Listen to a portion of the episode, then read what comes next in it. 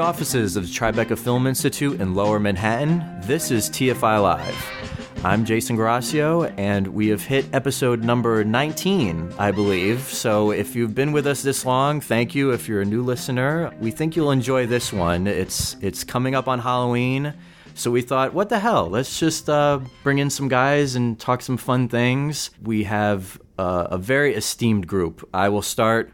This man does not need an introduction, but I'll give him one anyway because he deserves it. He is one of the indie horror gods, if uh, he'll let me be so bold in saying. And if you know films, if we can go all the way back to Wendigo, because I can, um, The Last Winter. He just recently did um, one of the ABC of Death films, ABC of Death 2. Larry Fessenden is here. Larry, thank you for being here, sir. Hey, thanks. This is good fun. And um, a, returning champion. He's crazy enough to come back. He is um, in the Glass Eye Pix family that uh, Larry has created. He's director of I Sell the Dead. He did one of the segments for VHS. He also does the Tales from Beyond the Pale with Larry, which we will be talking about. That is Glenn McQuaid. Hello, Glenn. Hi guys, good to be back. And um, we've dusted him off. We've cleaned him up. The man behind the glass, Mr. Gavin Mevius, is joining us also to talk all things horror and ghoul and scariness. Gavin, hello. Hello. So, guys, thanks for being here. So, Glenn knows the drill. He was here last year. Uh, you know, we uh, we had him come in and we had a, a, short little segment to talk about all things horror. But uh, we thought we'd expand that this year and do a whole episode to talk to you guys. Um, I was lucky enough to see to bump into Larry down at Fantastic Fest, um, where he was showing ABC's of Death 2. And um, and I was like, hey, why don't you and Glenn just come on over and, and we'll talk? And uh, he was happy enough to come on. So I, I, thank you for that. Fantastic Fest was your first time, my first time. Did, did you have a blast? Was a good time? It was amazing. It is aptly named. It is fantastic. There's some really great rabid fans down there the way it's set up by Tim League and his compatriots. Uh, it's just a great environment. That theater, the Alamo Drafthouse, has this whole uh, conceit where you order drinks and eat while you watch a movie, which may not be right for every film, but it was perfect for our festive event. And uh, and it's just magnificent. Uh, so many great fans and and uh, and makers of horror. Uh, really a celebration of the genre. And I was only there for three days. I staggered home and still haven't recovered. Yeah, I was there for seven, and um, yeah, I probably left with a drinking problem, but we won't get into that. but um, but, but big shout out to Tim League and everybody down there for putting on a great fest again. Their tenth year. We're just making Glenn and Gavin completely jealous because you know they want to go. But um, uh, but, but real quick, ABC's of Death two. You do the letter N, I yeah. believe. Mm-hmm. Um, you want to because I think that's on. I think that's streaming now, and it's going to be in theaters come Halloween. But do you want to give a little tease of what yours is? Uh, well, mine is uh, the letter N, but more importantly, I just want to say that um, I think by all accounts, the sequel is a more robust, uh, fabulous presentation of a lot of young talent. I'm sort of the old timer in the in the series, but there's a lot of people who really put themselves out. They clearly uh, went beyond the the budgets and the constraints of the three minute movie and it's a fabulous ride. I'm happy to be part of it. So by all means, check it out, VOD, and then uh, opens on Halloween in some theaters. And and uh, Glenn, you can speak on this too because you did VHS. You did the great um, Tuesday to se- uh, the seventeenth, I believe, which is a great one. and um, uh, you know, because t- that's also kind of what you guys do in regards to Tales from Beyond the Pale. I mean, it's a nice little like anthology mixture of talent, telling great stories. Is that something that you guys are into? Is that something that that's always because you also just finished a kind of like anthology project too. yeah, too? we did one for uh, I did one for Chiller.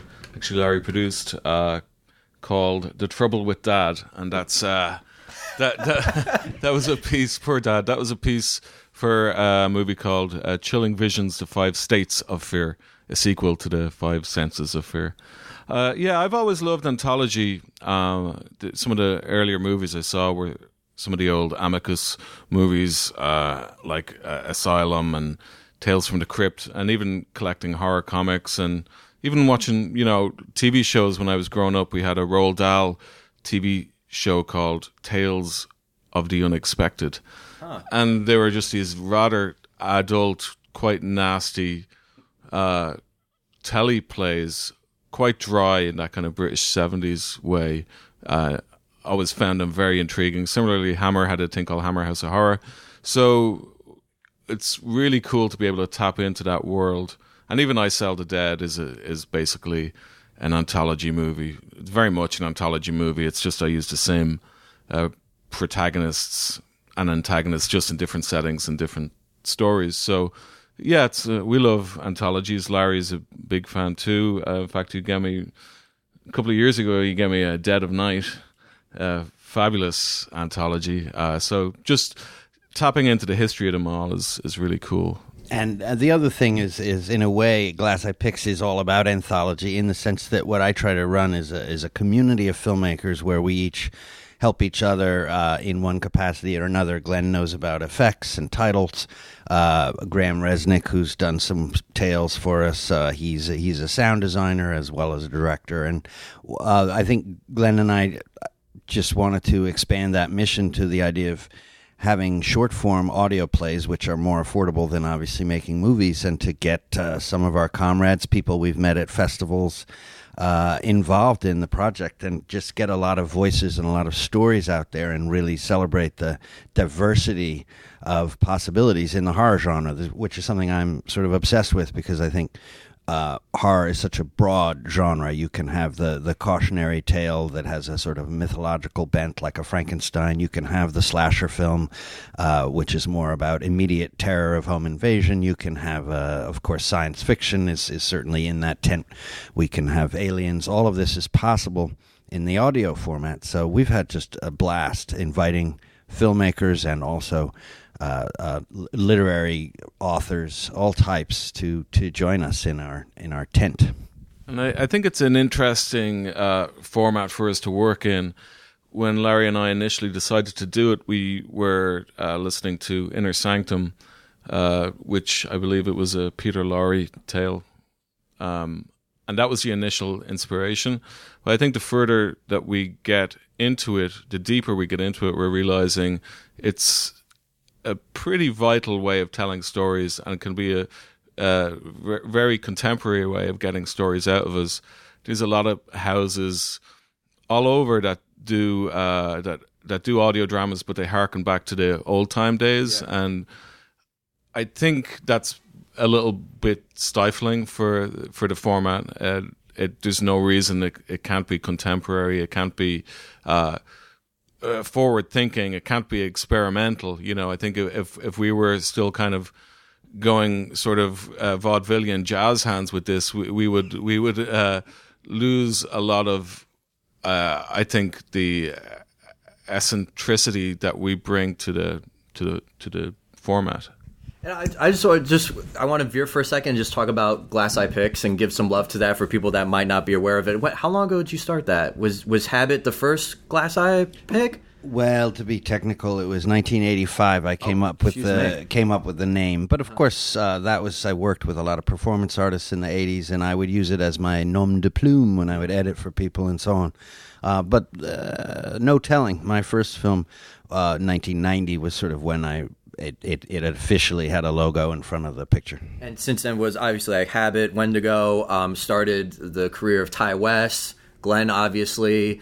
Um, uh, I have a, a, funny story about Bitter Feast, uh, directed by Joe Maggio, that I told Larry at Fantastic Fest. I, I, I, we have to have gone down the history books at Filmmaker Magazine as the only magazine that produced a magazine while a film was being made right next to us. We were in the IFP office one night, and Joe and his crew suddenly show up with Joshua Leonard to do a very important scene to, for, for Bitter Feast, which also uh, stars uh, James LeGros and um, is about well, J- Joshua is, was the critic, right? He's he's the critic that wrote something very nasty about uh, Josh's meal and Josh uh, and James LeGros. J- James James exacts uh, revenge. Yeah, yeah. I mean, here again, we speak about, or I speak about, the different types of horror, and what I love about that is it's sort of a torture porn setup, which is to say that the um, afflicted restaurateur exacts his revenge on this critic by uh, chaining him in the basement and performing various cooking tests. Uh, he reads the review, the, the nasty review that James has written.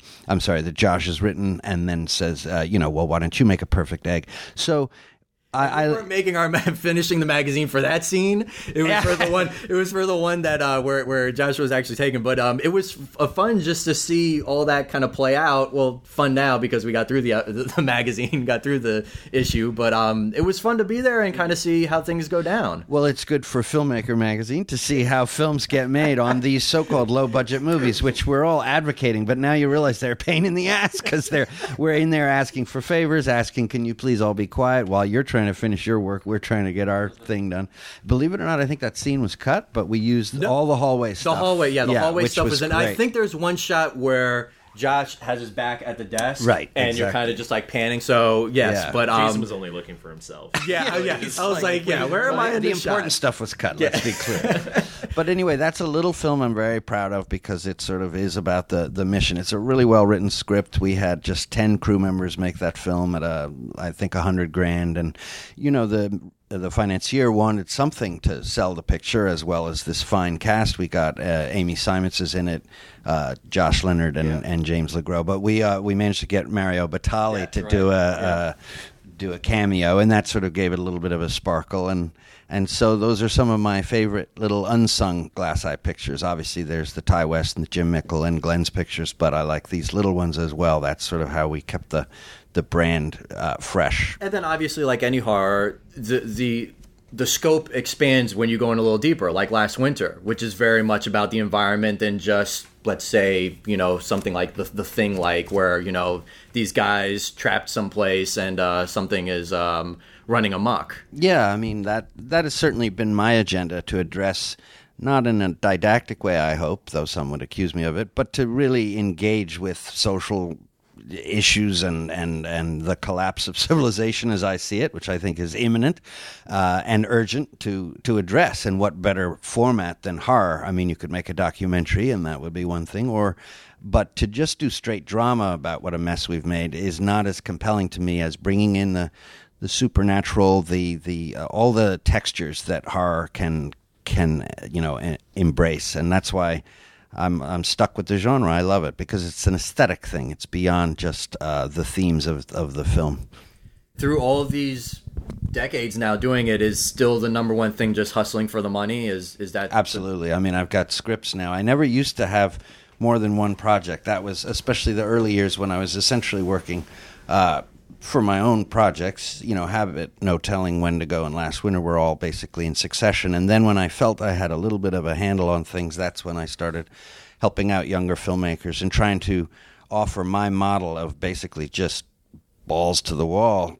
Go do it. Let's right. not, you know, here's a little bit of money. Let's see if you can make a picture. That was always the idea. That's how I got people like uh, Ti started and, and Joe Maggio's movie made.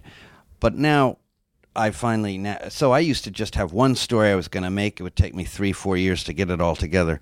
Now I've actually accumulated scripts, so it's a little more heartbreaking to glance over and realize I have you know ten years of work if I could get the financing. So it's a little tougher because in a way Hollywood has figured out that horror is a business. You know, horror was always an outsider genre, and it was not. Uh, people didn't want to touch it, so you went to the mad uncle and you got the money, or the dentist. You know, whereas now it's it's a more formal you know you can go to Lionsgate and try to pitch to them, yeah. but they have something very specific in mind. For example, so it's it's interesting. Um, more films are made. You have easier access to equipment, and yet there's other uh, things that are make independent films still a, a, struggle, and that's part of the the dynamic of of being a filmmaker. It's and, and we were ta- we were talking to Glenn before we started recording, Glenn maybe you want to speak on this. Is just talk talk a bit about just Kickstarter in, in your realm of how you want to do projects? Is that something that you want to explore or not so much?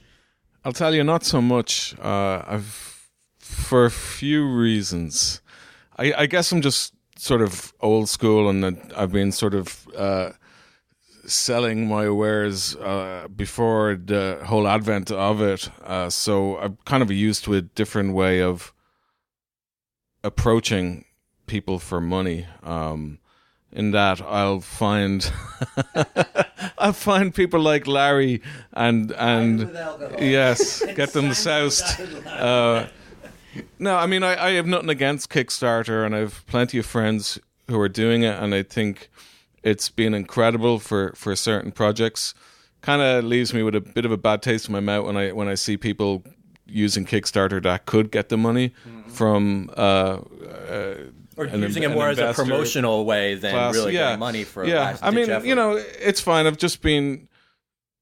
I suppose I've been looking a way uh, to be able to get the movies made, and in between trying to get those films made, I've I've been able to return to Tales from Beyond the Pale, and and and like Larry was saying, I, I feel like over the past few years, I've definitely eh, been building up scripts, which I never had before.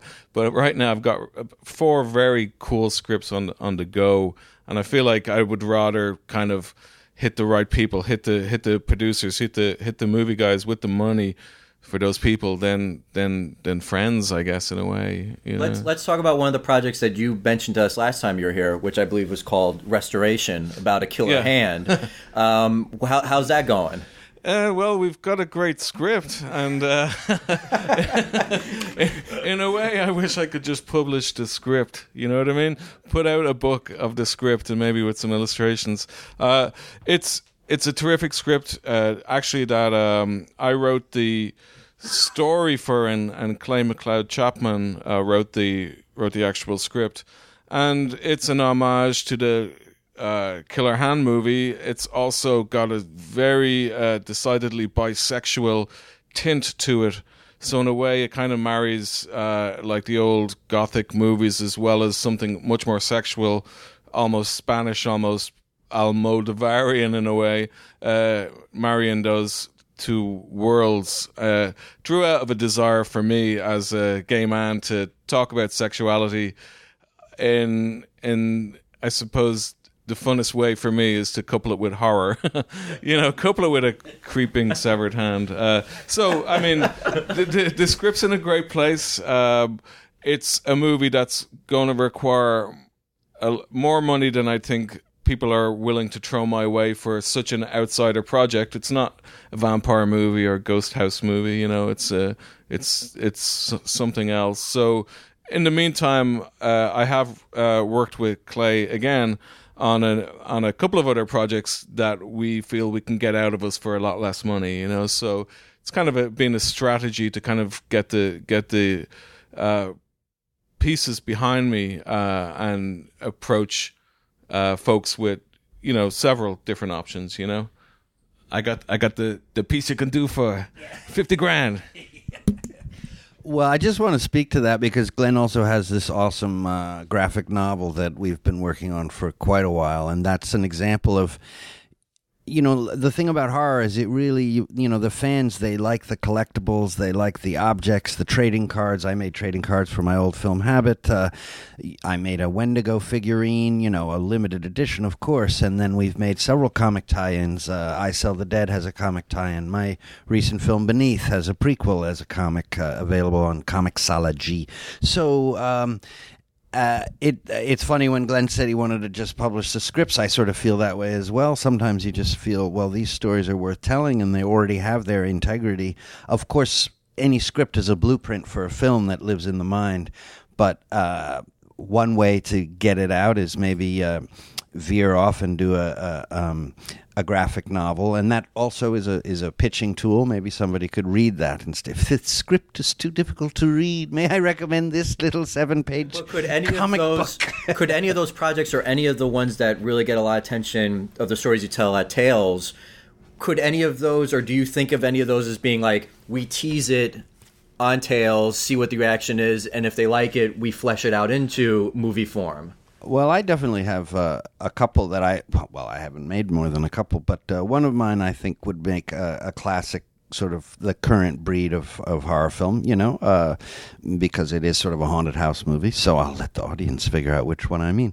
Uh, in any case, uh, we always thought it was sort of a fun pitching tool. Once again, you can imagine an executive uh, stuck in traffic listening to a half hour show and saying, you know, let's throw them some money. Uh, it hasn't happened, but that's how uh, happens. but that's how we get the that's how we get the filmmakers interested. exactly. We got the lowly executive driving, going, "Oh, what should I listen to?" yeah, perhaps Well, whose tail. money should I give to? exactly. The executive with the satchel of I have money this in open their car. pocketbook. Right? I need to give the money to somebody. I got to write this check to someone. oh, what's this? well, th- do you do you ever feel pressure because you brought up the you know like doing a vampire film or, or or, you know do you ever feel pressure to do something as banal as that or Easy just to, to make something well just to make something that uh, like you mentioned you know it's it's it's harder to sell um, something you know like like the hand project Yeah. than Um, I don't know. I I do f- feel the pressure for me to write from from I don't know really where it comes from, but from the heart. Like I I would have difficulty in trying to mold some of my ideas into something as specific as like some of the horror tropes that are going around right now. Like a while back, it had to be a zombie movie or it had to be a you know ghosts and vampire and so on. The cyclic kind of thing that's going on with horror, which I feel is kind of shift. Things are shifting a little bit. I think a lot of the movies and festivals right now are seem to be pretty original and sort of breaking out of those molds. But for me, I wish I could say, you know what, I'm going to apply my ideas to, uh, you know, a, a, a blood sucking movie. I think it could, it would be great for my career. And there are certain people that can uh, uh, tackle those tropes and bring something really original to it. So, you know, I've nothing against that, but the stuff where it comes from for me is just it's a little, it's always a little sideways, you know. Yeah, I mean, I'm often trying to defend this idea of making original work, and I always like to point out that you know, uh, Night of the Living Dead, Texas Chainsaw Massacre, Blair Witch Project, Saw, you name whatever movie that broke out and then started a trend, and then there were the imitators until it sort of petered out. That was the case with torture porn, Saw, Hostel, uh, and then there was, I think, a refreshing shift with Paranormal Activity to sort of this more uh, ghostly, supernatural uh, storytelling, The Conjuring, Insidious, and on and on. Sinister, Sinister One, Sinister Two, Insidious Two. So, I mean, this is the trend we're in, and it happens to just be more my aesthetic than the torture porn, uh, as it was called. But meanwhile, there's also the uh, the original films that set trends or that simply stand outside of them, like Let the Right One In. That was neither Eclipse, uh, you know, that was the trend in vampires, but suddenly beautiful film comes out, foreign film no less. So I really, that's the whole mantra at Glass Eye Pix is originality, speak from the heart, speak uh, with uh, intelligence, take the genre seriously to the degree that you're not pandering. Um, and uh, that's what makes interesting work. And that's, uh, it may be a fool's errand, but that's certainly what I stand for. And I've always had friends who sort of impatiently say, "Why don't you sell out?" And I'm honestly incapable. I would love to sell out. I don't know how. You know, you there's there's a there's a tipping point where you're like, I'm not going to pursue that storyline, or I'm not going to have the chick be that stupid. It's just it's insulting. It does. It's not really why I didn't. Get, I don't want to make movies just to make movies. I want to tell certain stories, express certain things. That's the reason to make movies. It's not for the sake of it. There's a great plumbing job down the road, and honestly, that's an honorary profession. So that's the point. And and and just to to speak on your point of just kind of like stories that are ingrained in us, but are so strong that they just always resonate. Is a film like like the the Babadook, which played at Fantastic Fest, played at Sundance by an Australian filmmaker named Jennifer Kent, which I love. I've seen it twice now, and I mean that is a very very kind of like by the rules very blueprint print like horror story but it ingrained in it is this really tough strong proud story about a single mom and her kid and it's beautifully done but i mean just the story and also the performance as well really make that sto- make that film rise to another level Well, typically I haven't seen it, but it's the one movie uh, this year that I've been looking forward to for its aesthetics, which I can garner from the trailer a certain element. And it reminds me of uh, Pan's Labyrinth. You know, here's a beautiful fantasy film. It's every reason that fantasy films are made. They're great monsters, beautiful design, a sense of mood, and yet it's about uh, the war. It's about uh, fascism. It's so, it's in its DNA is an, a raging story about uh, the injustices in the world, and yet you're passionately involved in the individual stories. as a great villain who, by the way, was played by a, a famous Spanish comedian. I mean, there's so much richness there. Of course, this is Guillermo del Toro's film. Babadook has that same feeling. Now, those people are making movies with tremendous passion, single mindedness, and embracing the horror tropes and hopefully surprising and busting out of the marketplace. There's no, uh, you know, the, that's that's the essence of, of great cinema is something fresh, exciting, and from the heart. Clearly, she's expressing anxieties about uh, not liking her child. Which I hate it when that happens. And you know, this is going to be sacrilege, but it's done so well that if it does take off, this opens end of November for people that want to see it. Um, is that I could see a studio grabbing onto this and really just stripping of it all of its things and releasing it to a more broader audience. But that's that's the kind of story that it is that it it. Well, are you are you that saying can- that they would remake it? yes? Yeah. Yeah, yeah. Yes. All right. Well, look. I mean, this is what happens. And and um, by the way, I just want to say, you know, that's why it's one has to be cautious in these interviews to just appear like an old curmudgeon because I think Let Me In is actually a wonderful film. Matt Reeves, who I've always liked his work, he made Cloverfield. But the point is, is Let Me In is a remake. It's in English, folks. You can actually watch it without reading. Uh, and uh, but let's not take away from the fact that it is really a, a revisit of something that was already absolutely splendid. So, uh, some remakes are okay. Uh, I was tasked with remaking a very beloved Spanish film called uh, The Orphanage. El Orfanato, and um, Fantastic film. uh, yeah, that Fantastic was a great film. Of course, what was exciting for me, I worked with Guillermo del Toro, is we actually made what we thought were improvements, if you will, or at least alterations to the original that, that made it sort of worth doing again and setting it in a New England uh, and town and making it a ghost story. So obviously, one is tasked with this. One's going to make justifications of why this remake is worth doing. So it's. I think the real issue with all of this is like, what are the motivations behind it?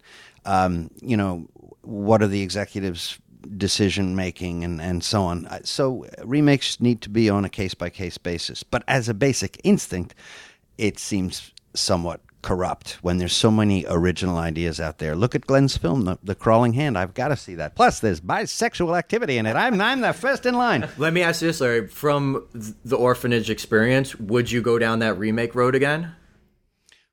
Um, if if it was if it was Babadook, Call up Jennifer Kent right now. Absolutely, yeah. It doesn't have to be made by a woman. Come on. No, look, uh, yeah, it's all case by case. If there's a great executive, I mean, listen, I only would cons- I considered the orphanage and was honored by the whole enterprise because it was Guillermo. He was uh, uh, he handpicked me to do it. He believed that I would have something to offer. So there's a scenario where, of course, it was great executives, uh, new line, everything about it was a great experience. Contrary to the one sentence summary of what happened, which is that we parted on differences in casting. I mean, actually, I think a certain level of reality crept in, and they felt that uh, the type of actors they wanted, actresses, uh, were not going to meet their price point, and so on. All these subtle things that are much harder to summarize in a in a one sentence. A lot different than when it's a glass eye project and it's just like, fuck it all, just go out and make the damn thing and we'll figure it out. Can we say fuck it on the radio Yeah, here? yeah, yeah. Oh well, then fuck it all. That's our attitude. I would have made the orphanage for fifty thousand dollars. All right, so let, we're, we're, we're going to take a break here, and we're going to. Uh, Glenn and Larry were nice enough to give us some uh, little excerpts of um, a couple of the um, tales from Tales from Beyond the Pale. So we're going to do the first one. It's called Caper. It's written by Larry. Um, can you tease us here, Larry? Can you give us a little who's who's in it? Yeah, Caper. So we did this live. It was quite ambitious. I had the idea, um, really along the lines of what Glenn and I were saying. How much dialogue can I strip away? How much of my story can I make purely visual? And it became the story of a house that was sort of transforming when these robbers broke into it. And they're uh, so we used sound effects to create depth and size changing and you know the wood cracking open. So it was a great challenge especially to do live. Later on we are able to slightly refine and craft in the studio. So even these live shows have been uh, teased out for the for the audience. Now this is uh, at the very end of the story. So you'll just enjoy this uh, Who's, uh, who are the characters? the voice we'll be hearing is Mark Margolis, who, of course, people know he was uh, speechless in um, Breaking Bad, uh, ringing the bell. But he's a lovely actor who's been in all of Aronofsky's movies, and he has a, a beautiful voice. And it was a great honor to have him. Seen in Scarface, if Of I may be so bold. Which is say. funny. It's he's still remembered for that because he was on a set of mine, and people still come up and, and thank him for that movie. Uh, so this is at the tail end. They've gotten the, the mystery box out of the out of the tower of this house, and uh, one of the the last surviving member of the gang delivers it to the mastermind, who's Margolis. And uh, well, I don't know what Glenn served up, but let's listen. You're alone. Are you surprised? I see you got the box. How'd you manage it? I, I don't know what you mean. How'd you get it from the others? Did you double cross them? I didn't have to. It seemed they, uh, they seemed to have done themselves in. Oh, yeah. That's Garrison for you. Like a big, awful mirror on the soul. Or maybe you set them up. Maybe you had someone in there kill them all. For, uh, for revenge, some sort of revenge. I don't know. I don't believe in revenge, Mr. Spitz. I believe in justice. Okay, all right, fine. Anyway, here's the box. I don't know what's inside, but I hope it was worth it. Turner was a friend of mine, and I've never seen a man so shattered and, and busted up. Don't you want to know what's inside? Look, just give me the money, and you won't see me again. I think you want to know what's in the box. It's pretty heavy. It can't be a couple of diamonds. No, no, not gems, but precious just the same. Kinda has the weight of a small child, don't you think? Folded up in there. Look, I'm not I'm not playing games with you, Bates, you sick fuck. Just give me the money. We did our end of the deal. I bought the damn box. You might want to call home, Spitz.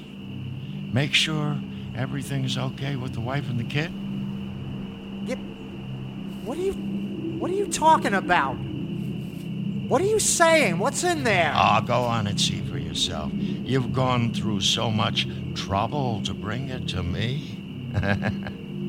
Are you paying or what? Where is the money? Check the box. Are you crazy? Check the box. Are you nuts? Check the box. I'll kill you, old man. You hear me? I'm gonna kill you. Shouldn't you get that? It could be your wife. Maybe she has some news. All right, so I want to know what's in the box. What's in the box? so, Gavin, you you've seen this. Yes, I you've seen this live. live. So, um, give us your reaction of what Well, you. Uh, the, the whole thing is, I mean, the whole experience is really brilliant. Um, you go in as an as an audience, and Larry's giving you money under the table right now. Yes, exactly. He's just paying me off. Like I've never actually seen it. No, but uh, but no, you you uh, you go in as an audience, and what's cool is, uh, especially about Tales, is uh, you never knew what you were prepared for. Each story is very very different. I know we keep talking about anthology, but uh, but I mean it's it's insane the. Um, the amount of ambition, as you said, uh, that went into this this story, especially Caper. I mean, there's a there's a massive explosion in, in this story, and every everything like, uh, and and just being able to see you guys do it live, doing the sound effects, uh, it adds this whole other element to it. Glenn's uh, piece, Crush, which we'll hear from later on, had audience participation. I mean, the, you know, it's it's this crazy sort of kinetic experience. You really invite the audience into these stories, and because of that, it becomes a very, you know, people tend to forget that the mind is a very powerful visual medium. on its own, and you begin experiencing it, even when you're just seeing these actors in front of you reading from music stands. But the the emotion, the the sound effects, it's it's really brilliant. If you ever get a chance to see this live, take it up, do it, go there, and just have so much fun. Well, that, that's the question I have is is that kind of next level for you guys that you would release something where you would you know videotape what you guys are doing live and, and cut it that way and release it that way? Well, look, anything's possible, and we have a great documentary in season two. Which these are box sets, mind you. We're very old school that way. They come out with beautiful packaging, and in the uh, second season, we include a lovely documentary of the live shows, so you get a real sense of how they felt and what. Oh, they, I might be in them. Yeah, yeah, actually, yeah, that's the enticement. That, in fact, you might even be on the cover. Oh yes. because it's a shot of the audience. but uh, and we did have you enhanced. Um, but one thing I want to speak to because uh, it's just what's fun about radio and what's odd about watching radio is that I absolutely we instruct the actors not to perform to the audience or for that matter even integrate with each other as is traditionally the the number one note for an actor is you know listen to the other actor and play to them. But the irony is here you're acting to the microphone. So there's this strange disconnect to somebody who's perhaps struggling to open the door and they're just talking like this but they're really just dealing with the microphone. And then over in the corner you see Glenn like manhandling a prop uh, doorknob. And you know so there's this lovely disconnect and we always say listen if it's too much just close your eyes and then you're back into this uh, incredible visual imaginative world that uh, we're trying to create I think what was fun about doing it live is that you, as like the foley foley person and and the sound design sound artist, they become the the physicality of the of the actors. You know, they become the physical performance. Whereas truer actors, it's it's purely vocal. It's really interesting to watch the actors uh, when they get into it.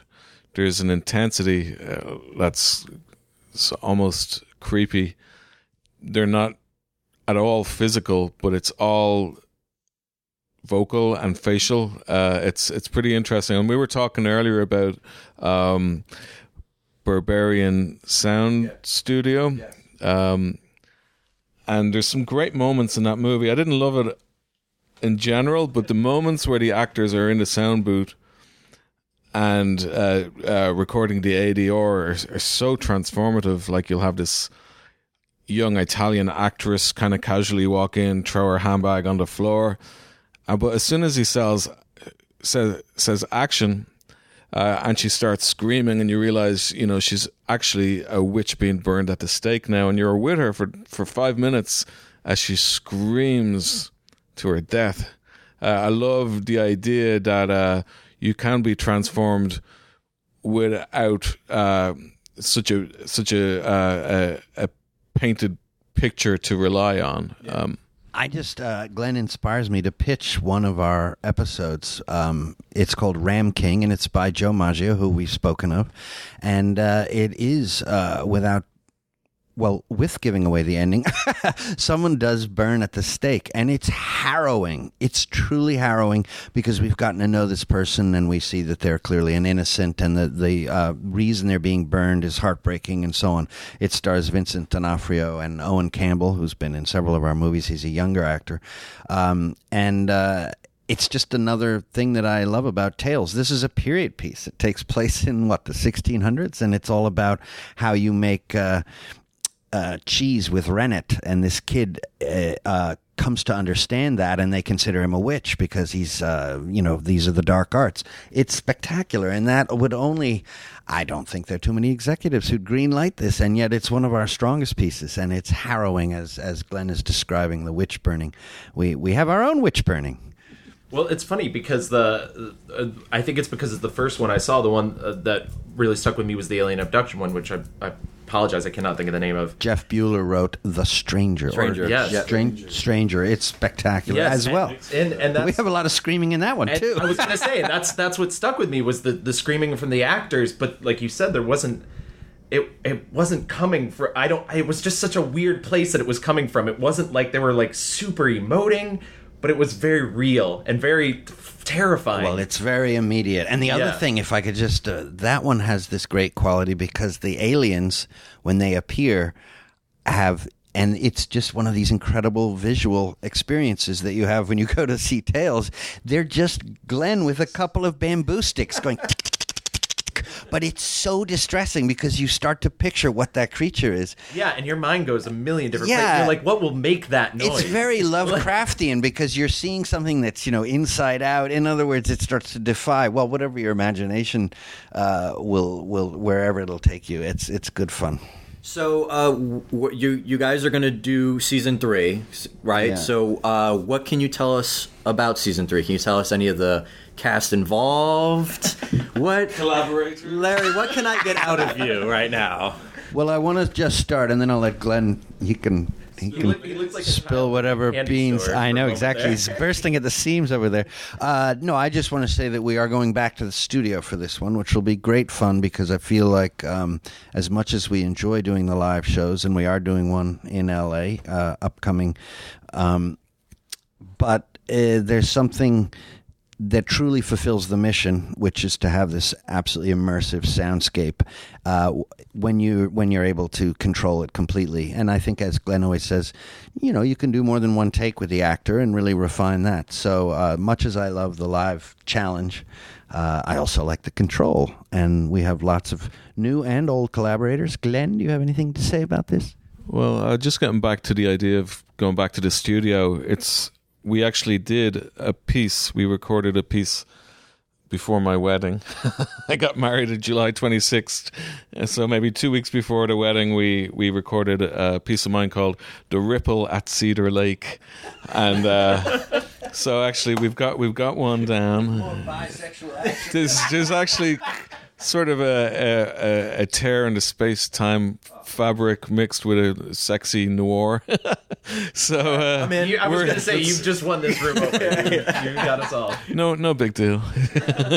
the uh, so for me it was having edited since edited it. Uh, it's so much fun to return to the studio because I think we've brought back to the studio what we learned um, live, which is you, you know the enjoyment of the spontaneity and and uh, and so on. So to to go back into the studio and, and to be left in the edit room with takes is is amazing. You know, you can begin to sculpt a little bit more. So for me, I feel like we're we're really going to knock the ball out of the park with season three. I really feel like we're we're we've been around the block and it's it's fun to to uh, really sink our teeth into uh, studio and effects. Um, and then just uh, regarding collaborators, I mean, it's it's part of the joy with anthology is to kind of curate these seasons and and pick people that you think are, are going to add some flavor and spice and maybe something that's that's missing um, from you know what you've already collected. So I mean, as Larry said, we've got some some people we've worked with before. There's ourselves, Jeff Buhler, Graham Reznick is going to come back. Uh, collaborators I'm most excited about actually is uh, Bra- Brahm Revel, who's a comic book artist. Uh, he's got a series called Guerillas. He also did the I Sell the Dead comic. He he wrote an awesome piece. Uh, April Snellings, uh, um, a writer for Rue Morgue, did an has done an incredible backwoods kind of horror piece. And uh, you know we're reaching out to a few more people, um, and that's that's that's Larry's like cut, cut. Don't give it all away.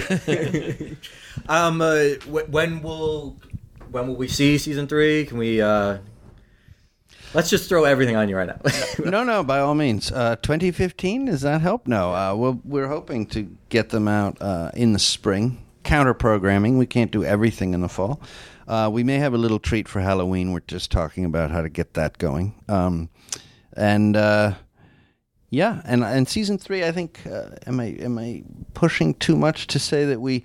One thing about anthologies that we haven't discussed is the the wraparound element, which is usually the challenge in a story um, or in a, in the whole presentation, and that's one of the reasons Dead of Night is truly one of the great um, anthology movies because the wraparound becomes almost as compelling as the individual stories. And I think that's also true of Tales from the Crypt, where they're all sort of gathered in some kind of purgatory.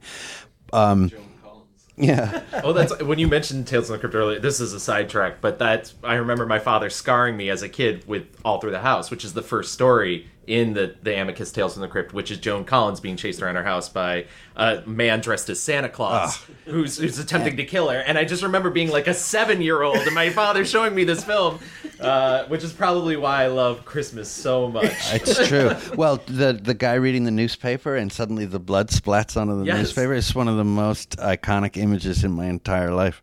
Um, so the wraparound, yeah. Well, we're gonna we're gonna see what uh, what we can tease out for the for the listeners and start to talk about uh, the the the over the overall setting in which tales unfold. So I'll leave it at that because that's about as far as we've got. So, but yeah, really, we're talking about you know uh, over the entire season uh, three. th- We we have our with, with Tales we have the wraparound where Larry plays the host, and in season one the host would uh, get all of these tales delivered to, to him in the mail.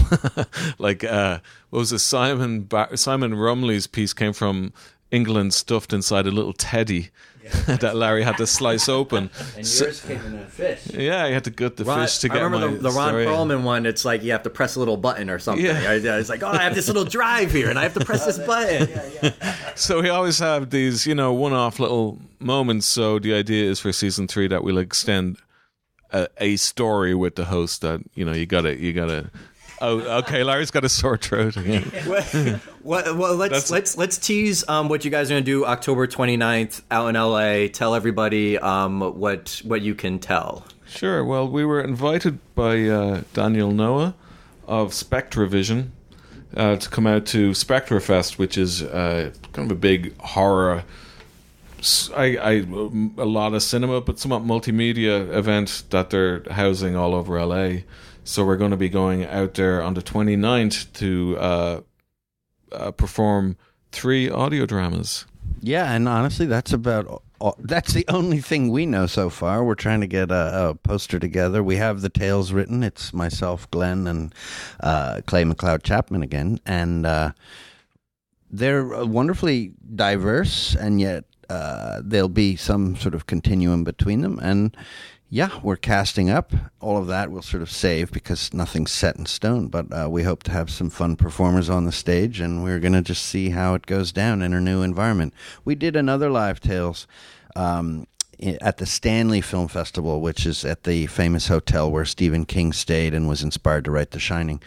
Um, it's a lovely little festival, and there was a, a rapt audience uh, for our one time only performance of uh, two tales, which we melded together, and that that was uh, great fun. And I think it was it was heralded as a highlight of the festival because the thing is, this is so fresh, and it doesn't have the the stigma of being a film that is presumably looking for distribution or that has been a success or a failure. It sort of lives outside of all of the business element of showbiz and yet is very much what people love about horror. It's a it's a story that has uh, atmosphere and all the the nasty bits that people uh, who follow horror are, are craving. So hopefully we'll be able to do the same uh, at the Spectre Fest. Now, will these uh, the stories you're doing at Spectre Fest and the stories you did at the Stanley Film Festival, or will any of those see the light of day? Are they going to become part of season three? Are they further down the line? Or are they just one? My lips are sealed.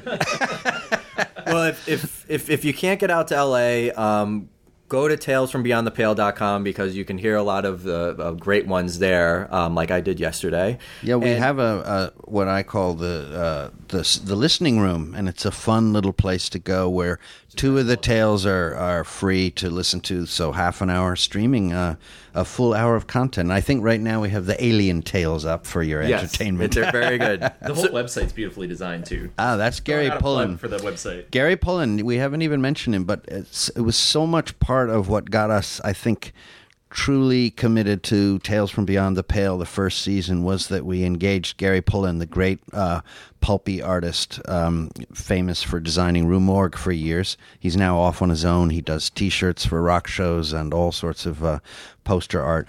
Anyway, he did all ten Tales posters and the logo, and uh, subsequently the website, and it just gives that um, that polish and that that lovely atmosphere to the whole enterprise.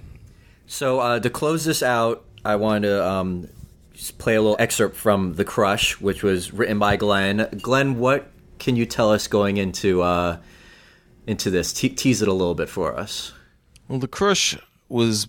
I, I was inspired myself and my husband Lee uh, were in Napa Valley, and Lee was doing the driving, and I basically got shit faced, uh, uh, hopping from one vineyard to the other, uh, uh, tasting wines. And as the sun was going down, I started to to think that vineyards are actually pretty creepy. You know, uh, pretty interesting silhouettes in the evening. Uh, and I'm also a big fan of Falcon Crest. so I guess I just wanted to kind of, uh, well, basically, the crush is my take on Falcon Crest. Voiced by the Voiced by, uh, we got Sean uh, Young. Sean Young, uh, James LeGros is back, and a couple of our local ta- talent, uh, John Speredakos and Matt Huffman. Okay, so before we play this, um, I want everyone that's listening to turn, basically turn off the lights. You need to turn off the lights for this. You need to set the mood. It needs to be nice and dark. And and Larry, if, if I may ask, I want you to intro into this as as you would a live tales event. Give us give us uh, your little intro before you would open the doors to another tale of, from the pale. Well, welcome, listeners. And now we'll hear a little excerpt from Glenn McQuaid's The Crush. So please enjoy this devious little moment. I believe the husband has something to say to his ex wife.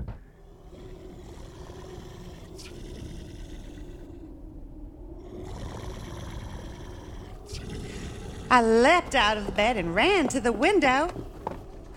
That's when I saw him, Tommy, looking right at me.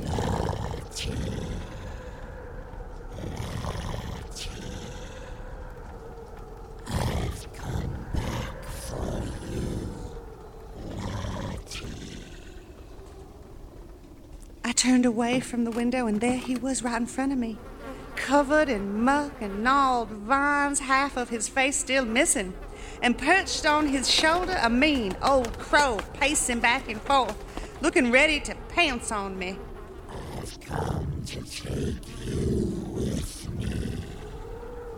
His cold, maggot breath made my stomach turn. His rotten arms stretched forward slowly. I wanted to scream but couldn't. Come with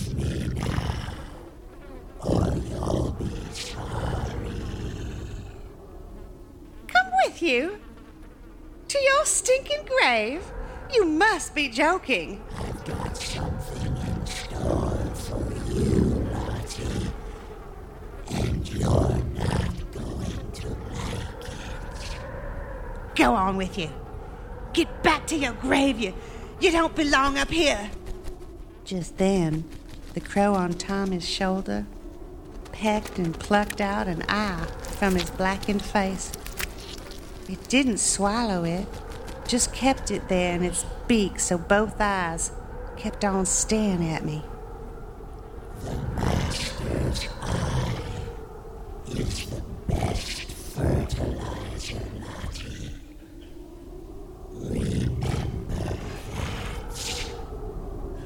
So we just heard the crush, um, uh, uh, very spooky and, and Yeah. sinistery, It's, a- and uh, it's got a very um, a, a 70s feel to it. I don't know if that's that's like inappropriate, but that's what I when I saw it live. That's the first thing I thought was like it felt like that very atmospheric 70s sort of. Yeah, I just wanted it to feel gothic, and uh, it seemed to me that a vineyard was an interesting place to sort of set a, a haunted house kind of uh, revenge from beyond the grave story. A lot of my influences come from EC comics. Still to this day, uh, I really envision most of my outlines as a as a piece of Johnny Craig artwork. Uh, Johnny Craig did a lot of the covers for uh, Vault of Horror, uh, Tales from the Crypt, and also, most importantly to me, was crime suspense stories, uh, which are these kind of really pulpy noir slash EC horror. Uh, You're just speaking my language, man. You just really are. Like- it's interesting to me. I see a lot of Johnny Craig Craig's influences uh, influence in stuff like Miller's Crossing. There's a lot of shots actually I really feel of just right out of the pages of crime suspense story. So it's fun to see uh, an artist like that have a stamp on on cinema. So for me, it was fun to just uh, delve into that kind of gothic world uh, and tying it into something that's uh, pretty personal to me, which is drinking wine. Now, now I- love Sean Young. I love uh, Sean Young. Uh, normal. I love Sean Young. Crazy. I love. I love all Sean Young. So please tell us a Sean Young story. Well, I had worked with Sean. Actually, it's so bizarre, but I can tell you I worked with her twice. Once on an old film called Headspace, and then more recently, um, the same producer uh, made a film uh, called Jugface. And in that, Sean and I were husband and wife, uh, Southern, real Southern like. And uh, Sean is great. She's really feisty and she's smart as a tack, and she really. Uh, she likes to show that she's been on some big sets and you know so she's very in with the crew and i think she keeps everyone on their toes and she can be a little bit exhausting that way because she is the uh, she knows what's going on in the room more than anyone else but all of this is part of her charm and uh, i really enjoyed hanging out with her and I wanted to invite her once I read Glenn's script. I said, We've really got to get Sean to do this. That would be too awesome. And it just happened that she was in the East Coast and we, we brought her in.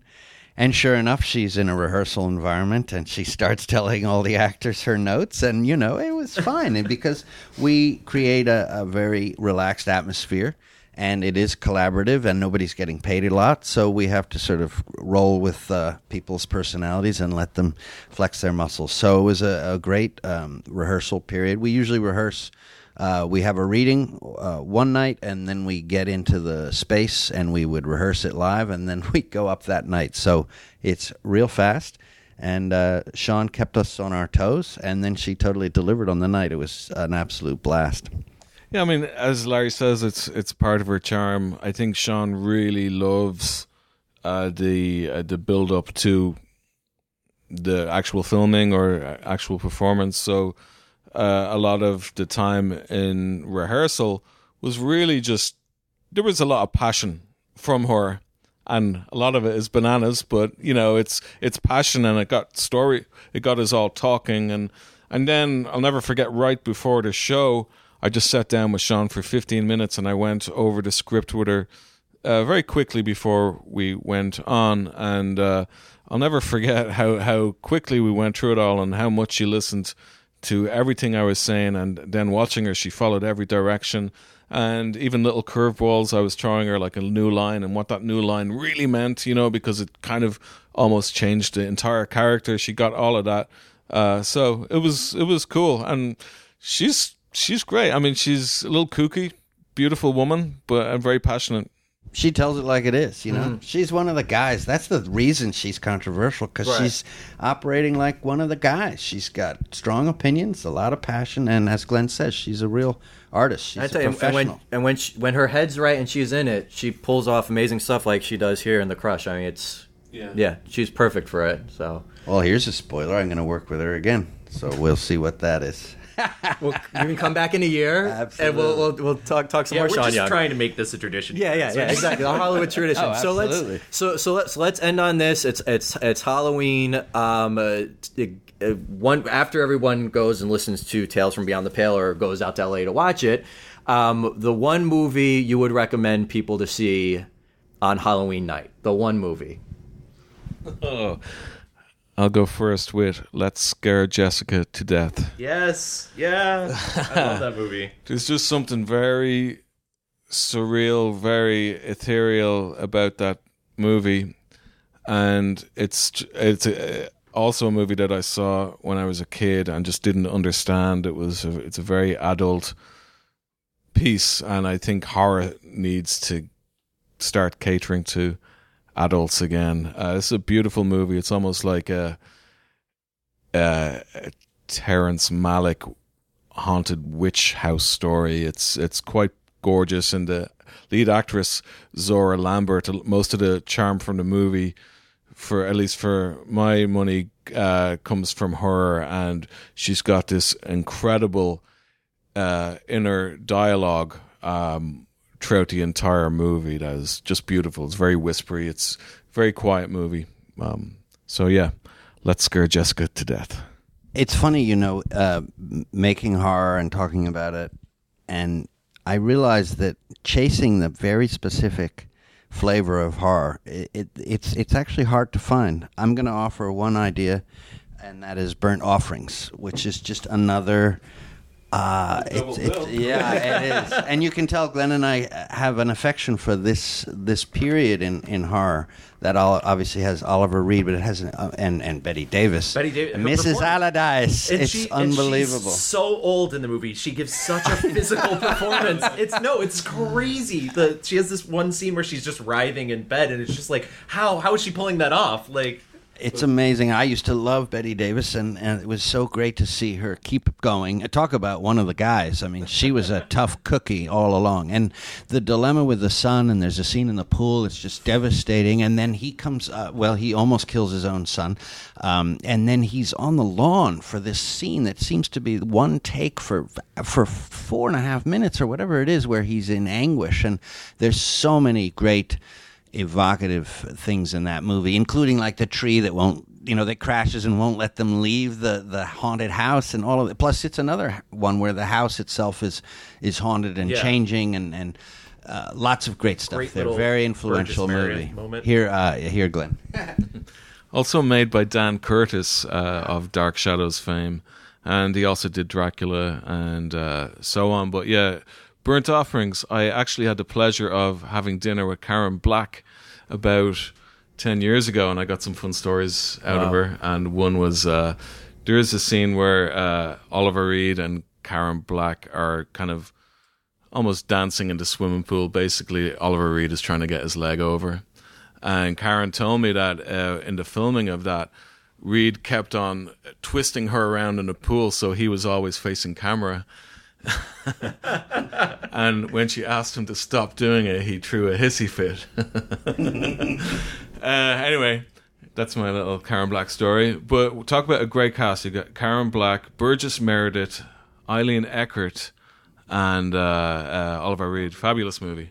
And Bette Davis. Bette Davis and Lee nobody Montgomery. nobody does slow crazy like Oliver Reed and Karen Black. well, the, the best thing about Oliver Reed is is he. It's very enjoyable to watch him choose scenery. I think from Curse of the Werewolf on, and there's a great movie called I'll Never Forget What's His Name, which starts off with Oliver Reed walking through 1960s London with a axe on his shoulder um, in rush hour. Uh, there's just the camera loves him and he knows it. Um, another great movie with Oliver Reed is Paranoiac, uh, directed by cinematographer Freddie Francis, and he's on fire. I mean, he's just darting all over the place, and the camera's trying to catch up with him. It's remarkable performer. Get, get, get. I want to say one please, thing. please. Uh, not to break the mood, and we love these older films, but I'm also hugely a fan of uh, The Mist, which is a recent horror film. Devastating. People hate the ending. People love the ending. I think it's uh, a, a thoroughly bleak, wonderful monster film, uh, parable about uh, you know s- social structures and uh, incredibly atmospheric. And just to say that they have made some good movies recently, that's the one I I favor. I know because I was gonna go, I was gonna go back even further. One of my favorite horror films is uh, The Innocents. Oh, absolutely. And uh, the key word to that movie is patience. I think, but it's so worth it. Deborah Kerr is beautiful in it, and and I love the story Turn the Screw. So All right. Well, now you got me going. Also, The Uninvited, an- Yes. another wonderful spooky ghost story. that was my movie of the day yesterday. I Oh, do movie of the day sweet. for Halloween. So Also, Glenn was. I just bought because Glenn reminded me, reminded me the other. yeah, That's not the others. The other. The prequel. Uh, So there's so much spooky fun. And then when you said you were going to go back in time, I was going to say, but make no mistake, I always throw on the Universal horror movies Yeah. uh, all through October. Nothing better than seeing Frankenstein lumbering about. and is your favorite?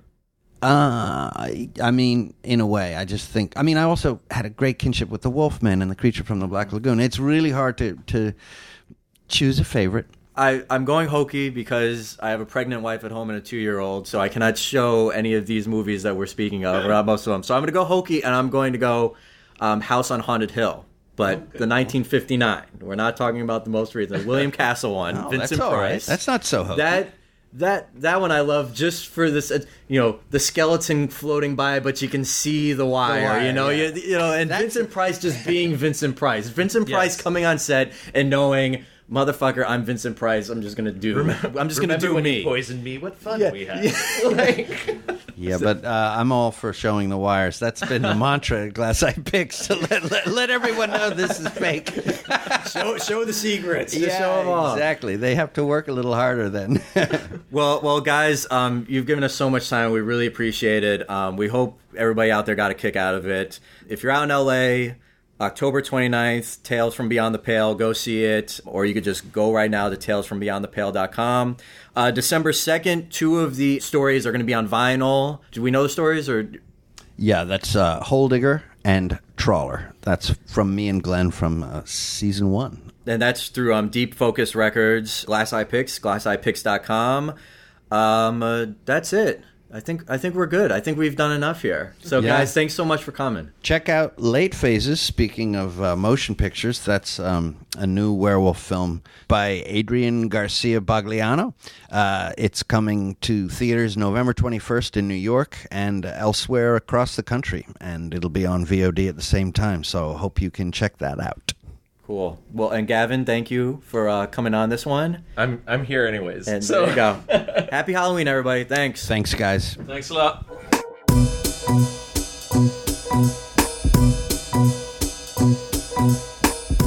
Submissions are now open for the following programs Tribeca All Access, the TFI Documentary Fund, TFI Sloan Filmmaker Fund, and the TFI New Media Fund.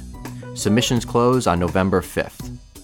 Apply now at tribecafilminstitute.org. Now's a perfect time to become a TFI member and enjoy our events year round. Go to our membership page on our website and type in the promo code TFI Live 10 and you will get 10% off the membership price. That's TFI LIVE 10, all capital letters. Go to our blog for more news about TFI and the independent film world. And be sure to subscribe to our podcast at iTunes and Stitcher Radio. TFI Live music is by Mr. Simmons. Learn more about him at MrSimmonsMusic.com. The man behind the glass is Gavin Mevius. This is Jason Guerrasio. Thanks for listening, and we'll see you next time.